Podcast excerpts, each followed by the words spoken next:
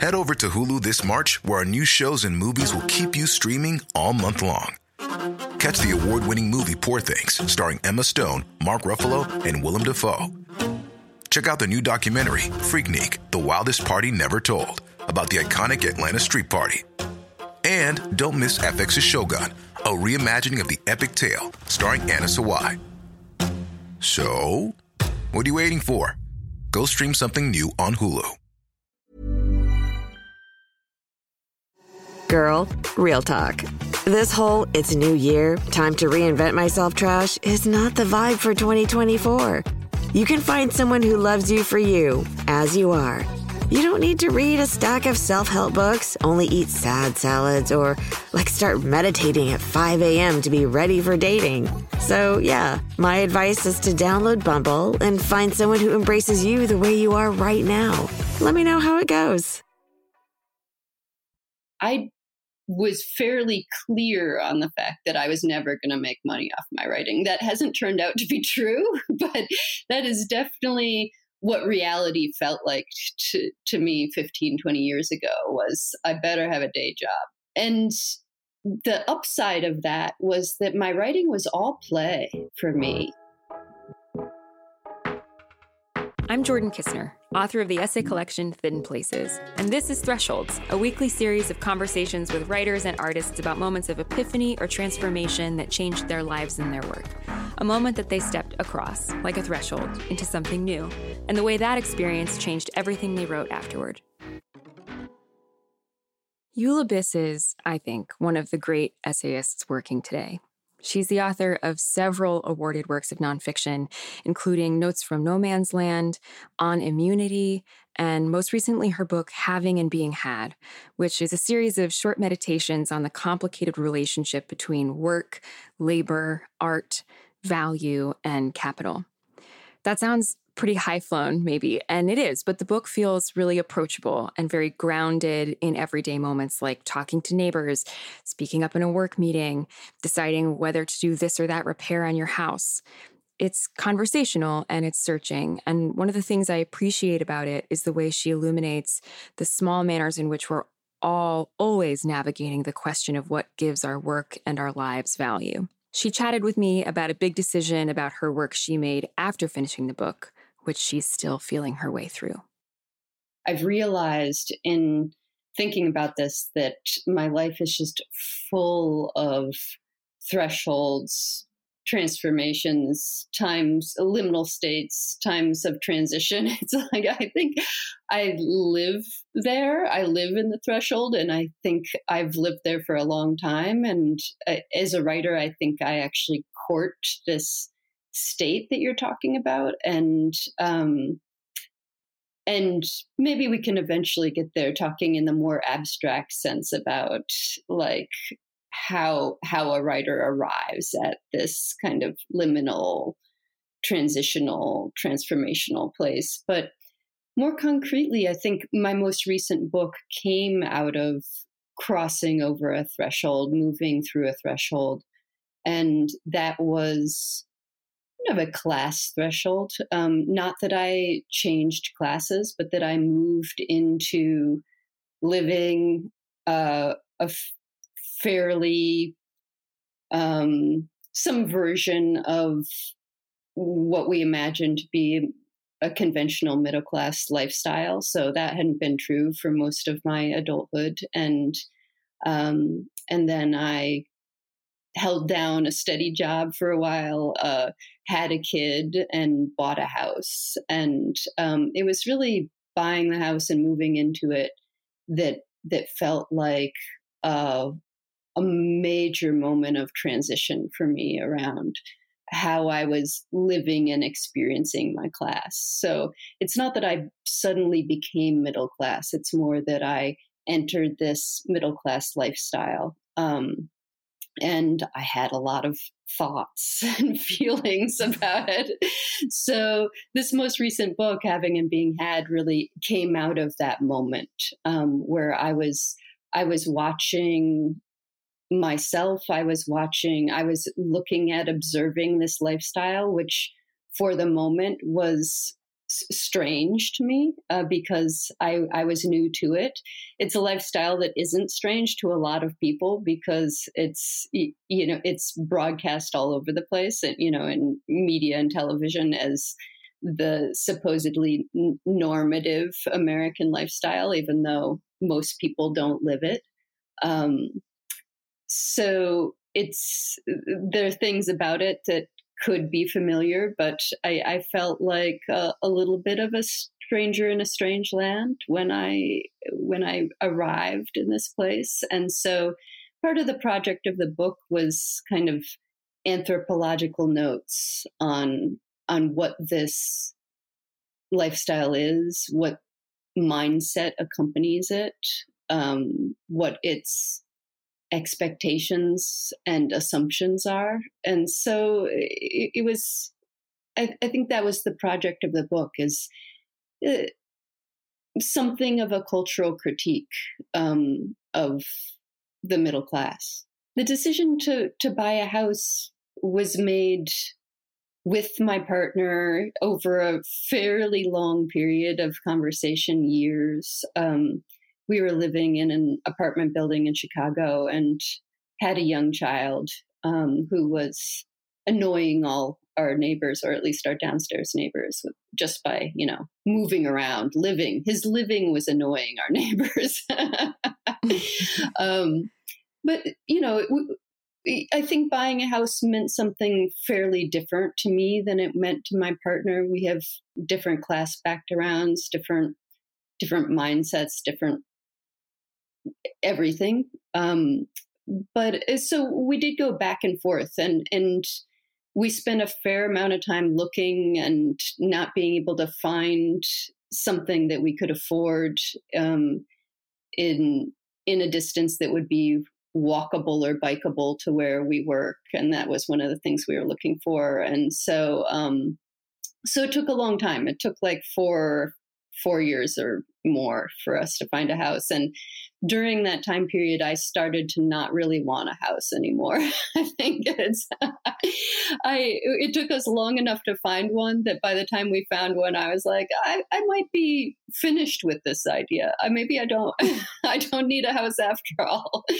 Um, but you know this was not just me alone making this decision. It was in conversation with my partner and um, and he had quite a bit of enthusiasm for the house that we eventually found. And it's not like i was dragged into it. I i was excited too but i'd had long enough to think about it that i was by the time we we signed the paperwork i was beginning to think about what we were trading for the various ways in which this house would make our lives easier. Um, and it did make our lives easier almost immediately. Um, but you know, we we did trade something for that as well. Um, the, the mortgage locked us into needing a certain level of income. Yeah, and in the book you you write pretty explicitly about your mixed feelings about that. Yeah. About how there the cost of the gift you had been able to give yourselves um, sometimes felt really high. There was a moment in, I guess, later in the book where you talk about feeling like your job, which you now certainly, certainly need, mm. is robbing the pleasure from your from your work. Yeah. And that that was one of the prices of this home that also mm-hmm. made your life easier. Yes. Yes.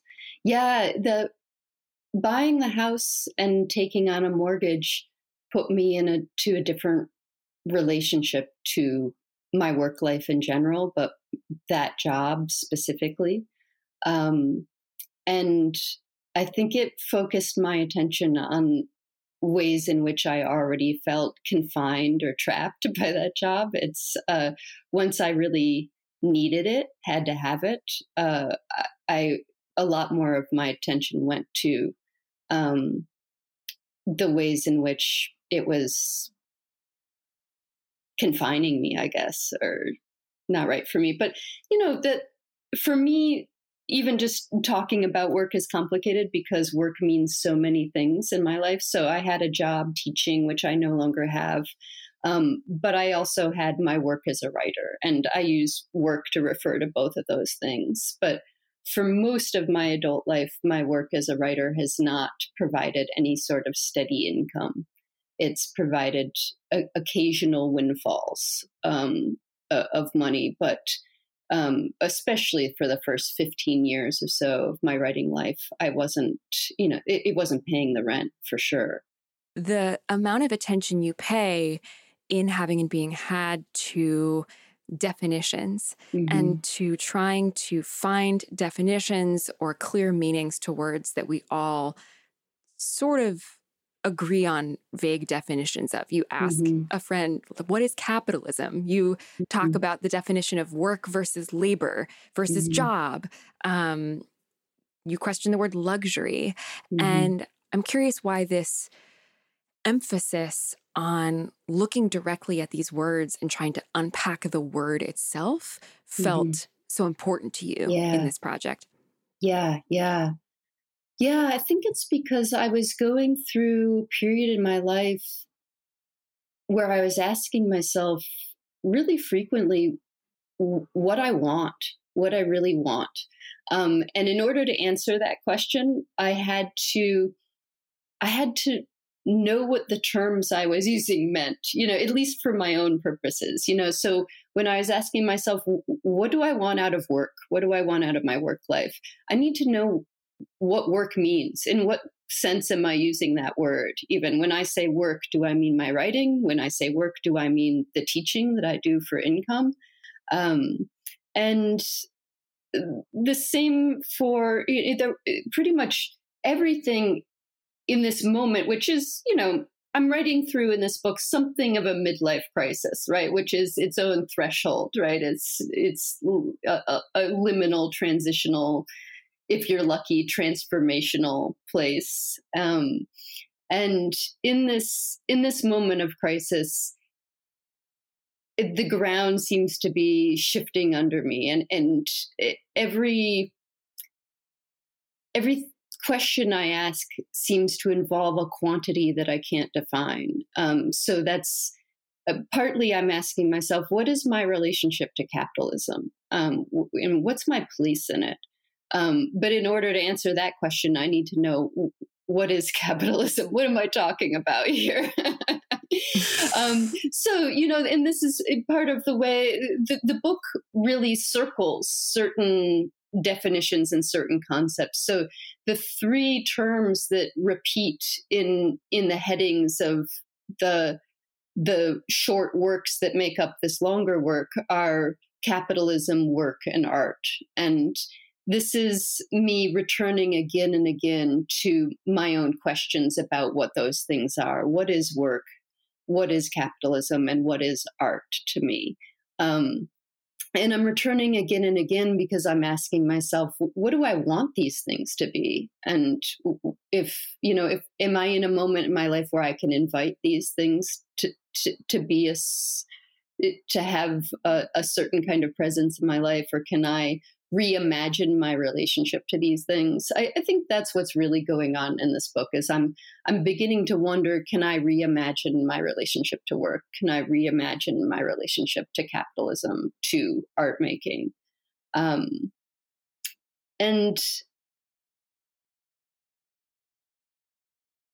you know, I think as as I mentioned to you, I think that I I more or less live in a threshold and that I have a lot of negative capability. I'm I dwell in ambivalence. I um, I'm really comfortable in contradiction, internal contradiction. It's I spend a lot of time in that psychological space. I think that that's why I'm attracted to the essay as a writer. It's um, it's a genre that's especially amenable to that mindset.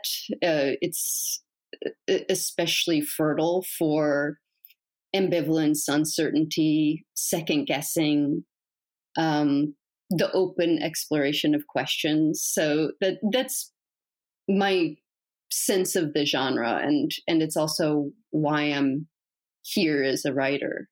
Um, so now I've lost my train of thought.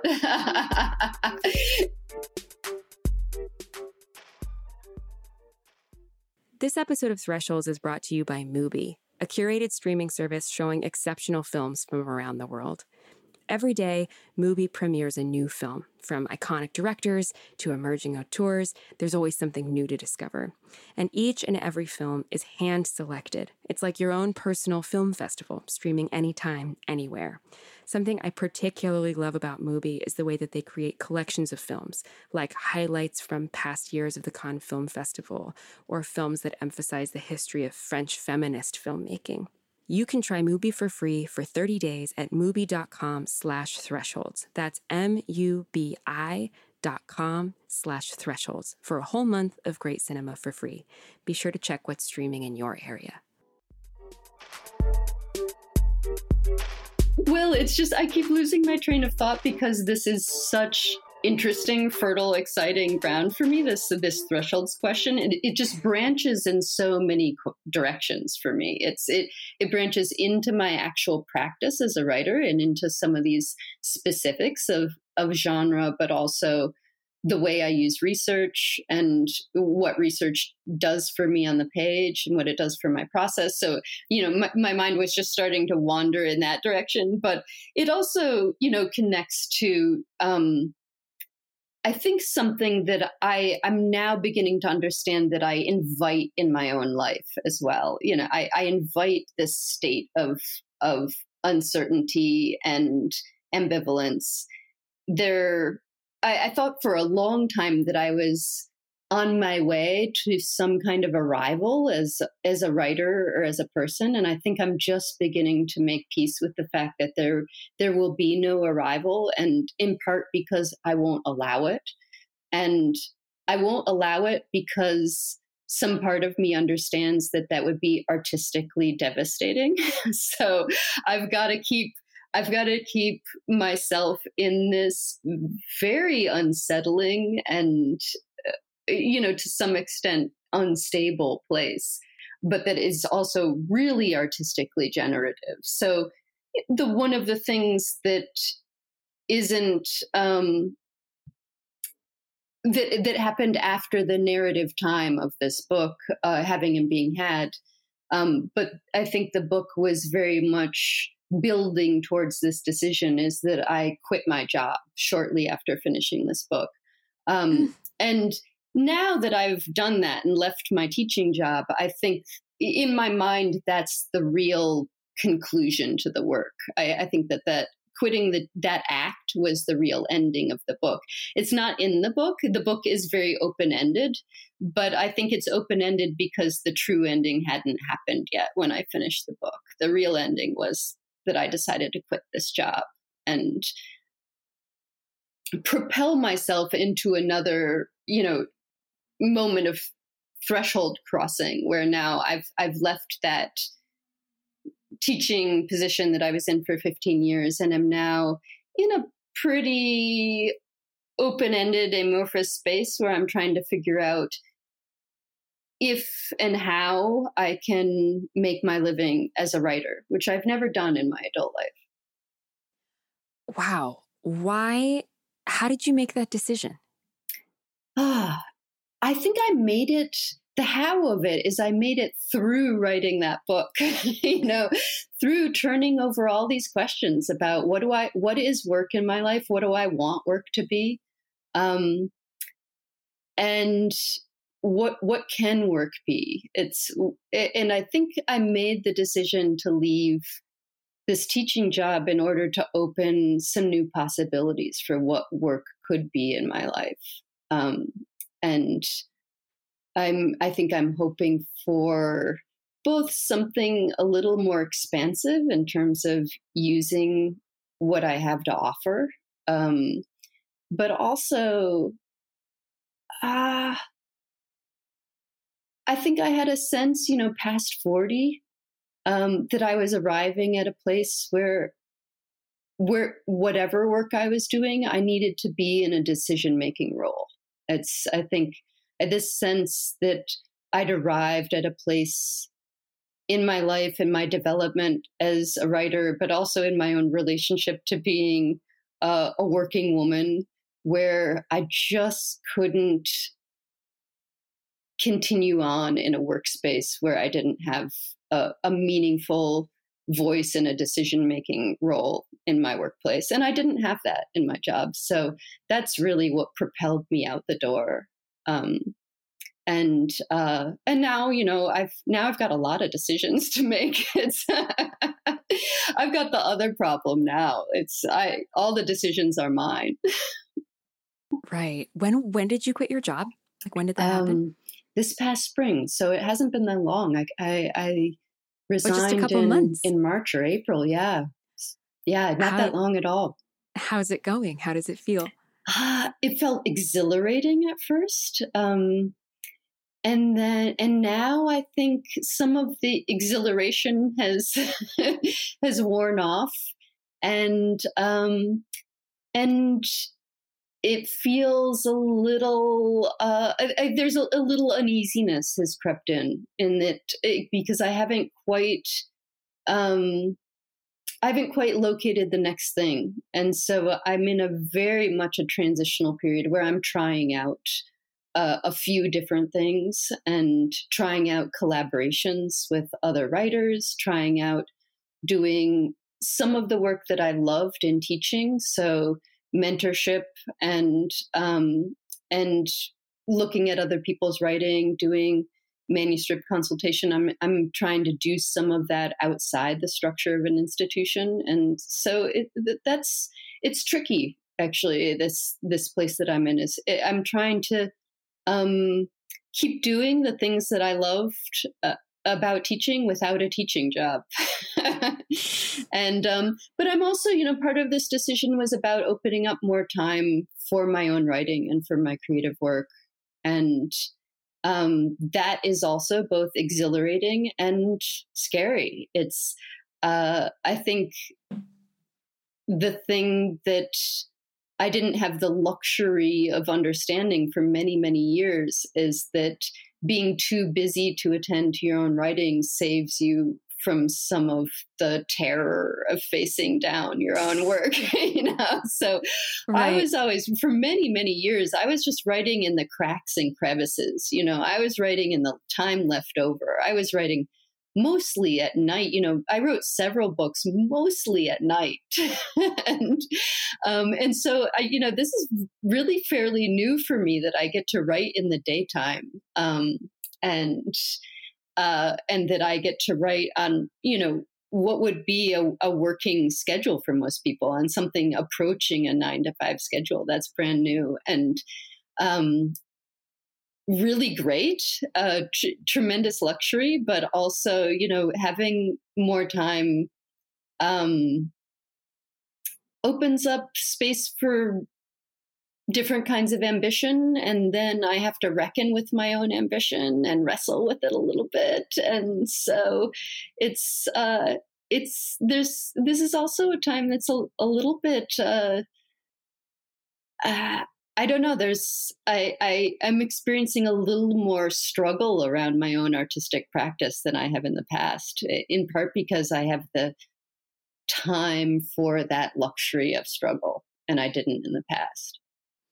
Sure. I mean, to an extent, also you've by getting rid of the job that mm-hmm. was sort of the the most vexed aspect of your relationship to your work or your labor, depending on mm-hmm. which word you would choose to use. Yeah. Um, and putting writing and art making at the center mm-hmm. of your working life. Um, you've shifted. I mean, as somebody who's just written this big long book about capitalism and yeah. productivity and work and art and trying to solve that, mm-hmm. it does. I mean, it seems like a great triumph in a way that seems like yeah the great the great ending of the book that isn't in the book that you you quit this job and mm-hmm. so that you can make more art. And yet i wonder how it feels to put more financial pressure more capital pressure yeah. on your art making. Yeah. And you know that was the thing that i was most worried about when i was in the process of making this decision. Um, i was worried about putting earning pressure on my writing in part because I've always enjoyed and been very aware of enjoying the fact that there was no earning pressure on, on my writing.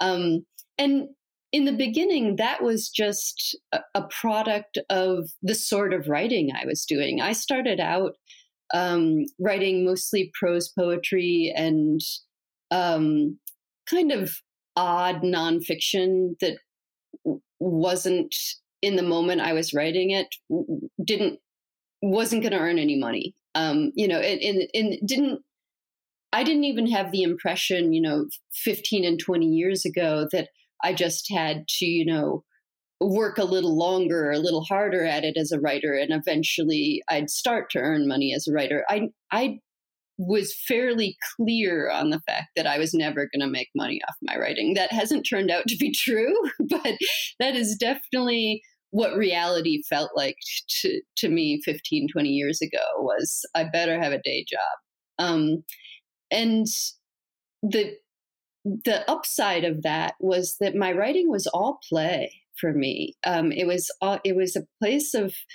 pure play and pleasure, which didn't doesn't mean it wasn't also work, right? It was my writing was where I was doing my most difficult intellectual work, you know, asking the hardest questions.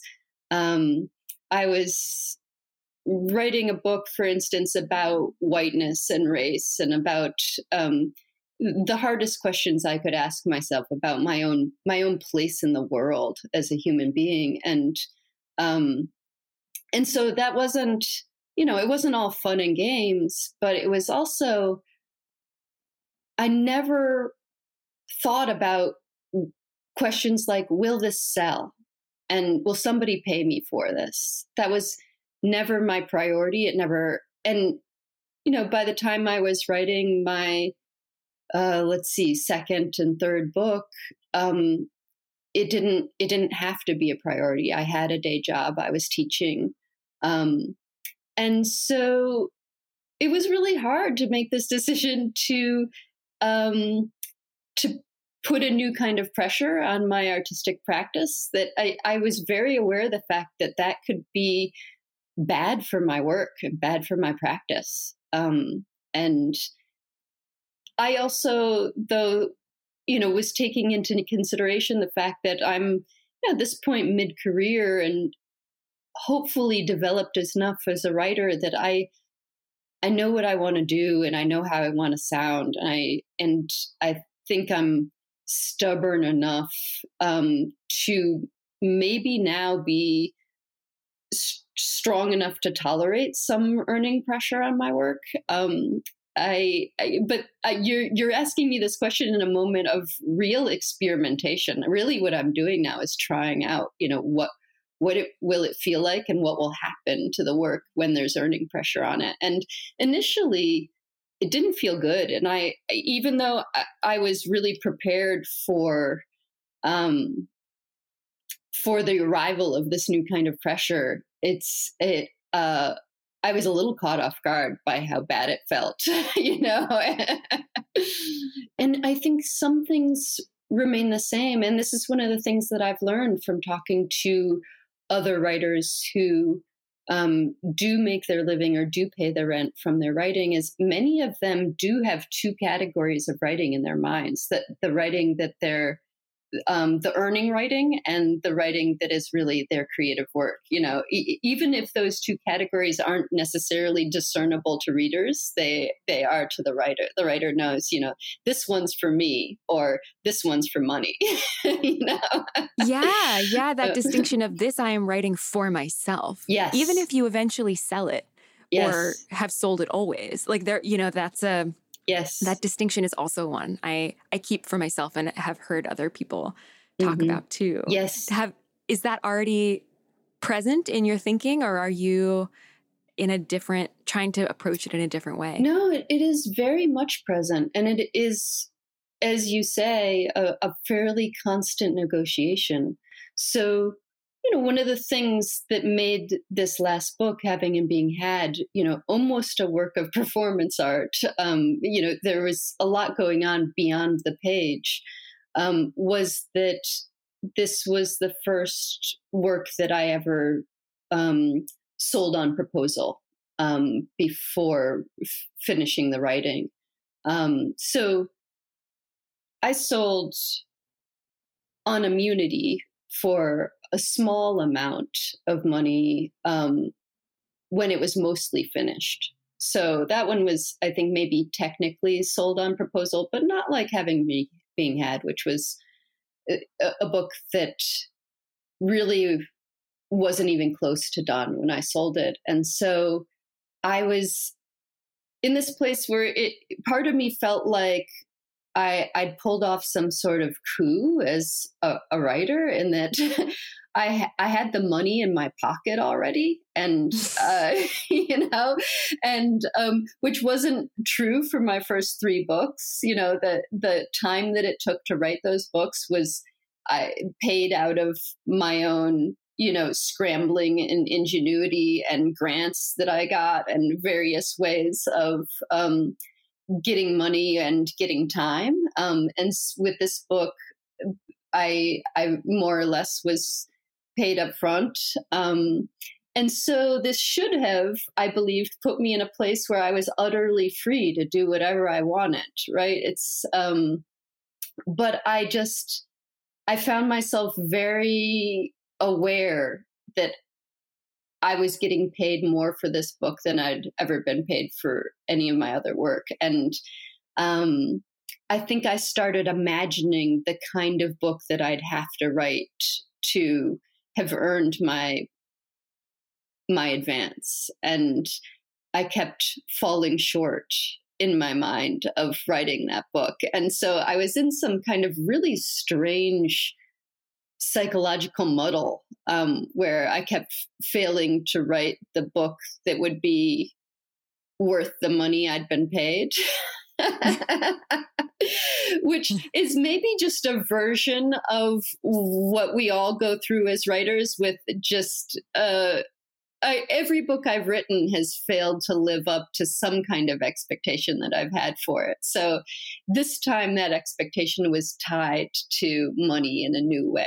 But um, I know I've I've never quite written the book that I set out to write with with any of my books. Um, so it was a new version of that but i i guess uh i've also never been um dogged by concerns like um will this sell that's that's actually never crossed my mind with a book until this time and uh and it confused me a little bit because i thought why does it matter to me if it sells or not, I've been paid. Um, right.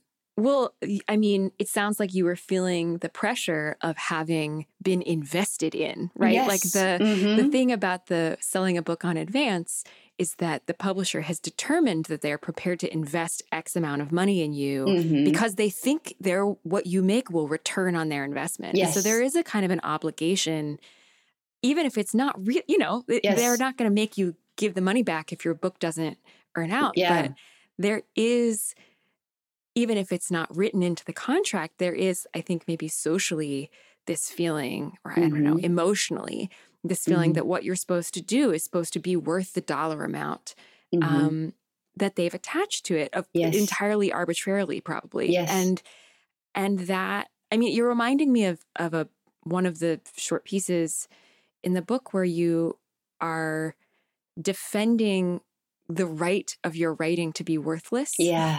Yeah. and saying like I don't want I don't want to have to make my writing be um, valuable in the marketplace because mm-hmm. then there will be you know then there will be so little left in my life that is given the freedom to be worthless mm-hmm. um, and making there is a um, there is a sacrifice, I think, mm-hmm. somewhere mm-hmm. in asking your writing to be worth something, if only because you feel obligated then to make it make it worth mm-hmm. something. But there's no way to like that's a purely imaginative yes. exercise. Mm-hmm. there is no way to make a book worth anything in a concrete sense when mm-hmm. you're writing it yes. or in a in a capitalist sense when you're writing it. Yeah. And so it just I think becomes confusing in the way that you're describing. Mm-hmm. Where you're like, I'm in I'm in a I'm in a weird tangle where I'm Mhm. trying to write something that's valuable enough.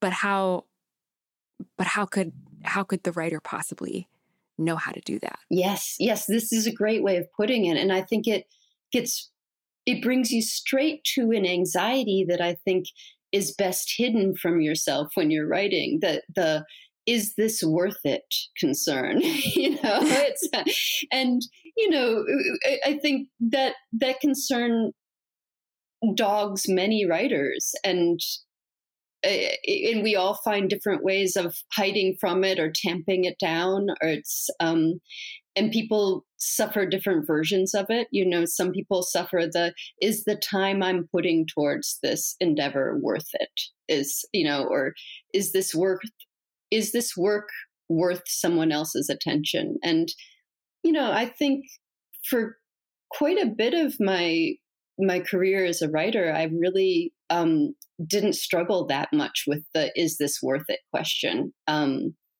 i just knew that i had to write for my own purposes. It was worth it because of what i got out of it and um, that really wasn't a question that I, I troubled with all this mu- that much. So this was a new experience for me is really being brought to the the worth it question um, in a day to day way where I had to um, you know find various ways of answering that question or hiding from it. But um, ah, there was something in what you just said that I wanted to return to. It was really interesting to me. And now I'm trying to circle back in my mind to what it was. Yeah. Oh, I, I was going to go back to the worthlessness and, and like the value of worthlessness. And that I think that that was the contradiction that I was writing around and to and within uh, in this book and that I I'm I'm still in now is this that the worthlessness of writing is both wonderful and terrible you know? It's it's it's wonder it, i think it's actually wonderful and liberating to be in a space where there's no economic value to what you're doing. Um, but it's terrible because you've you're pouring time into something that can't feed you or house you so, and that creates a constant tension between the thing that you want to be doing and the thing that you have to be doing in order to provide for yourself and your family.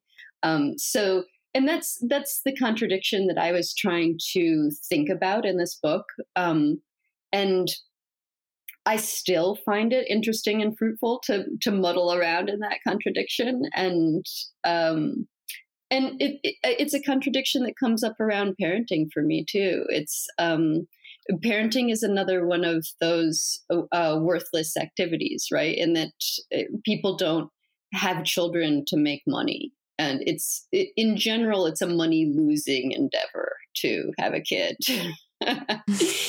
Um, and it's it, you know in that way it's I, I don't know if you can say that having children is anti-capitalist, but it it does put you, especially if you're the parent who is doing most of the caregiving or uh, you know a dominant amount of the caregiving it, it, it puts you in this um, the position of an artist to be doing work that is undervalued and uncompensated um, for the most part and um, and that doesn't mean there aren't pleasures in the work right? We we parent for reasons that have nothing to do with money.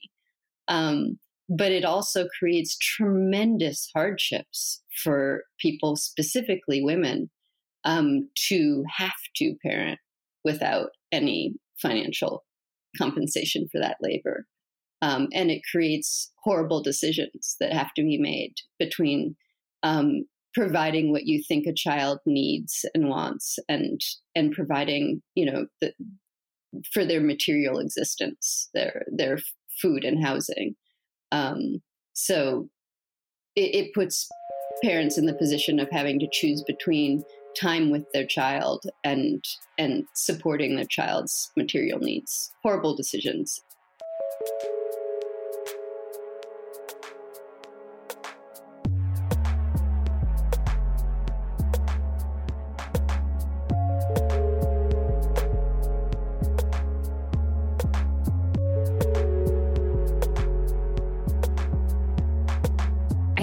going around and around in my head about, like, back to this question of vocabulary and definitions, thinking about this idea of worthlessness or the the the right of making writing that that's mm-hmm. worthless um, mm-hmm. because it seems like one of the the problems we run into i don't know conversationally but certainly practically is the fact that writing and lots of kinds of work that have to do with vocation, the feeling mm-hmm. of, um, you know, of needing to bring something into the world is both work and art, right? Mm-hmm. It's not, and, and it, and there's a real hesitation that I feel and that you write about of making the, the worth of mm. art subject to the vocabulary or the terms of capitalism or of the market, yeah. right? Of like, mm-hmm of asking something like parenting or something like painting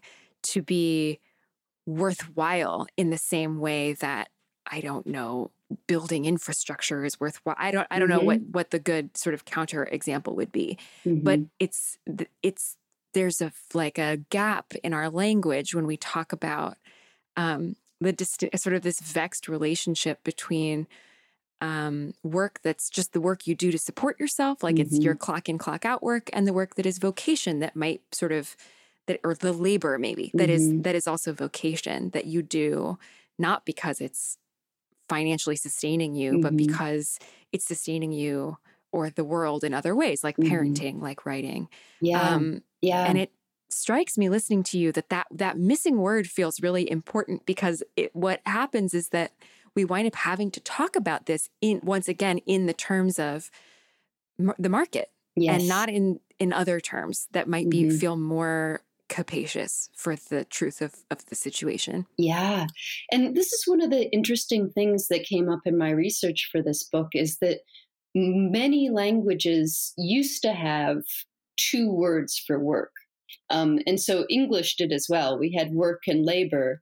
And one of these words is is used in in many languages for the pleasurable aspects of work or work that is is pleasurable or done for its own reward and then um, another word is used for work that is drudgery or is is done for um, is unrewarding. So um, but one of the interesting things is that even though many, many languages had two words to to to navigate the very distinction that you're talking about, in this post-industrial moment, those words have collapsed into each other, um, and w- we tend to use just one word now for both for work that is rewarding and work that is drudgery. And actually, when I really think about it, most jobs have aspects of both, right? There's there's rewarding aspects to many jobs and a certain element of drudgery to many jobs as well. Though uh, you know, then there's jobs that that definitely tilt more towards drudgery than others. Well, and this is the interesting thing in these. Um, when I was reading Lewis Hyde, and he was talking about the distinction between work and labor as he uses those terms um, and he he's defining uh, I think it's labor. Now I've confused the two, but I think he's defining labor as as pleasurable work. Um, and for him, part of th- what the defining characteristic of labor is that it's transformative. Um, and so I, am bringing this up because it brings us back to thresholds, right? And this in transformation is um, the and he gives this list of of work that could be considered labor, and it, his list includes um, uh, like inventing a new equation, writing a poem, um, parenting a child, um, it, providing psychoanalysis you know all these things are eh, offer some promise of transformation. And I, in reading that list, I realized, oh, yes, yeah, this is all the work that I'm attracted to parenting, writing, teaching is work that offers tremendous opportunity for transformation. And in that way, is really luxurious work. Um, because the ratio of drudgery to transformation is is really excellent in in a lot of those endeavors.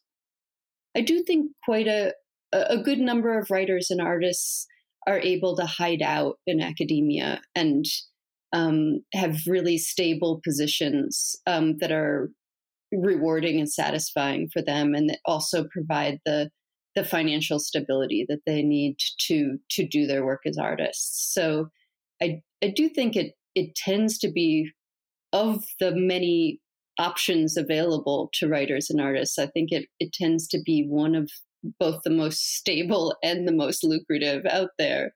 Um, but I do think there's a possibility that the that the relationship was always going to be vexed for me, just because I think as much as I crave stability for reasons that are totally personal and have to do with my own childhood and background. Um, I do, I think I'm realizing that certain kinds of instability are what I write from and are really creatively generative for me. And so I either have to dwell in instability or I have to find ways to generate intellectual instability or intellectual discomfort and which i'm pretty good at doing i have to say you know it's one of the ways i do that as a as a writer is um, by putting myself in um, in in subject matter that i'm uncomfortable with and unprepared to tackle and uh, one of the things I've discovered is that I'm just not the kind of writer who's ever going to have um, a, a, subject matter that I land on and become an expert in, and um, and write book after book about. Uh, it's in part because I I need to be um, destabilized by my lack of knowledge in a particular area in order to be driven into the creative process uh, the way that I like to engage with it. So, you know, writing a book about vaccination when I had very little background in even the sciences in general um, was really destabilizing for me and nerve wracking and difficult, but it was also incredibly artistically productive. Um, and uh, and I think the the way that I've been destabilizing myself lately is um, by setting intellectual challenges that are that are going to be hard to meet. So this book, having and being had, is actually part of a two book project. Um, it, I've been envisioning these two books for quite a while, um, and I knew that the first book would be pers- more personal in nature, and now I'm working on the second book, which is more um, outward focused. And I'm looking at some of the same questions about capitalism and property and ownership and work and money. But I'm trying to look at those questions in an international setting and um, with a scope that I have not used in my work before. So I'm writing a collection of essays where I look at land ownership and property rights in um, in rural England, in South Africa, in um, various places in the United States, but also in countries that I don't know that much about, um, including Japan is one of the places I'm considering writing about. And so this is just pushing me far out of my knowledge base and comfort zone. And of course, there's all kinds of, um, you know, problems and pitfalls that could be created for me as a writer because of that. But it, I think it's also what keeps me being in a place where I, I feel like I need to learn a lot fast and um, where I don't have the context that I need and I need to um, stretch and reach uh, to to find that context. I think that that's what puts me in the place that I write from and that I where I feel most artistically productive. So that's I, I think that that's something that I'm I'm continually doing is finding ways to destabilize myself with subject matter. That's just the most essayisty. it turns out uh, I'm really an essayist. You're really super duper an essayist. Thresholds is a production of LitHub Radio. We're produced by Drew Broussard and Justin Alvarez. Music and editing by Lora-Faye Åshuvud of Arthur Moon. Our art is by Kirsten Huber. Special thanks to Farrar Straus, and Giroux. I'm Jordan Kisner. You can find me on Twitter and Instagram at jordan.kisner. We'll see you next week.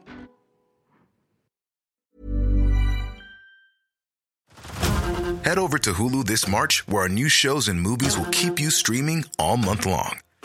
Catch the award winning movie Poor Things, starring Emma Stone, Mark Ruffalo, and Willem Dafoe.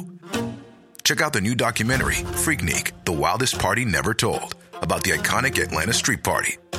And don't miss FX's Shogun, a reimagining of the epic tale starring Anna Sawai.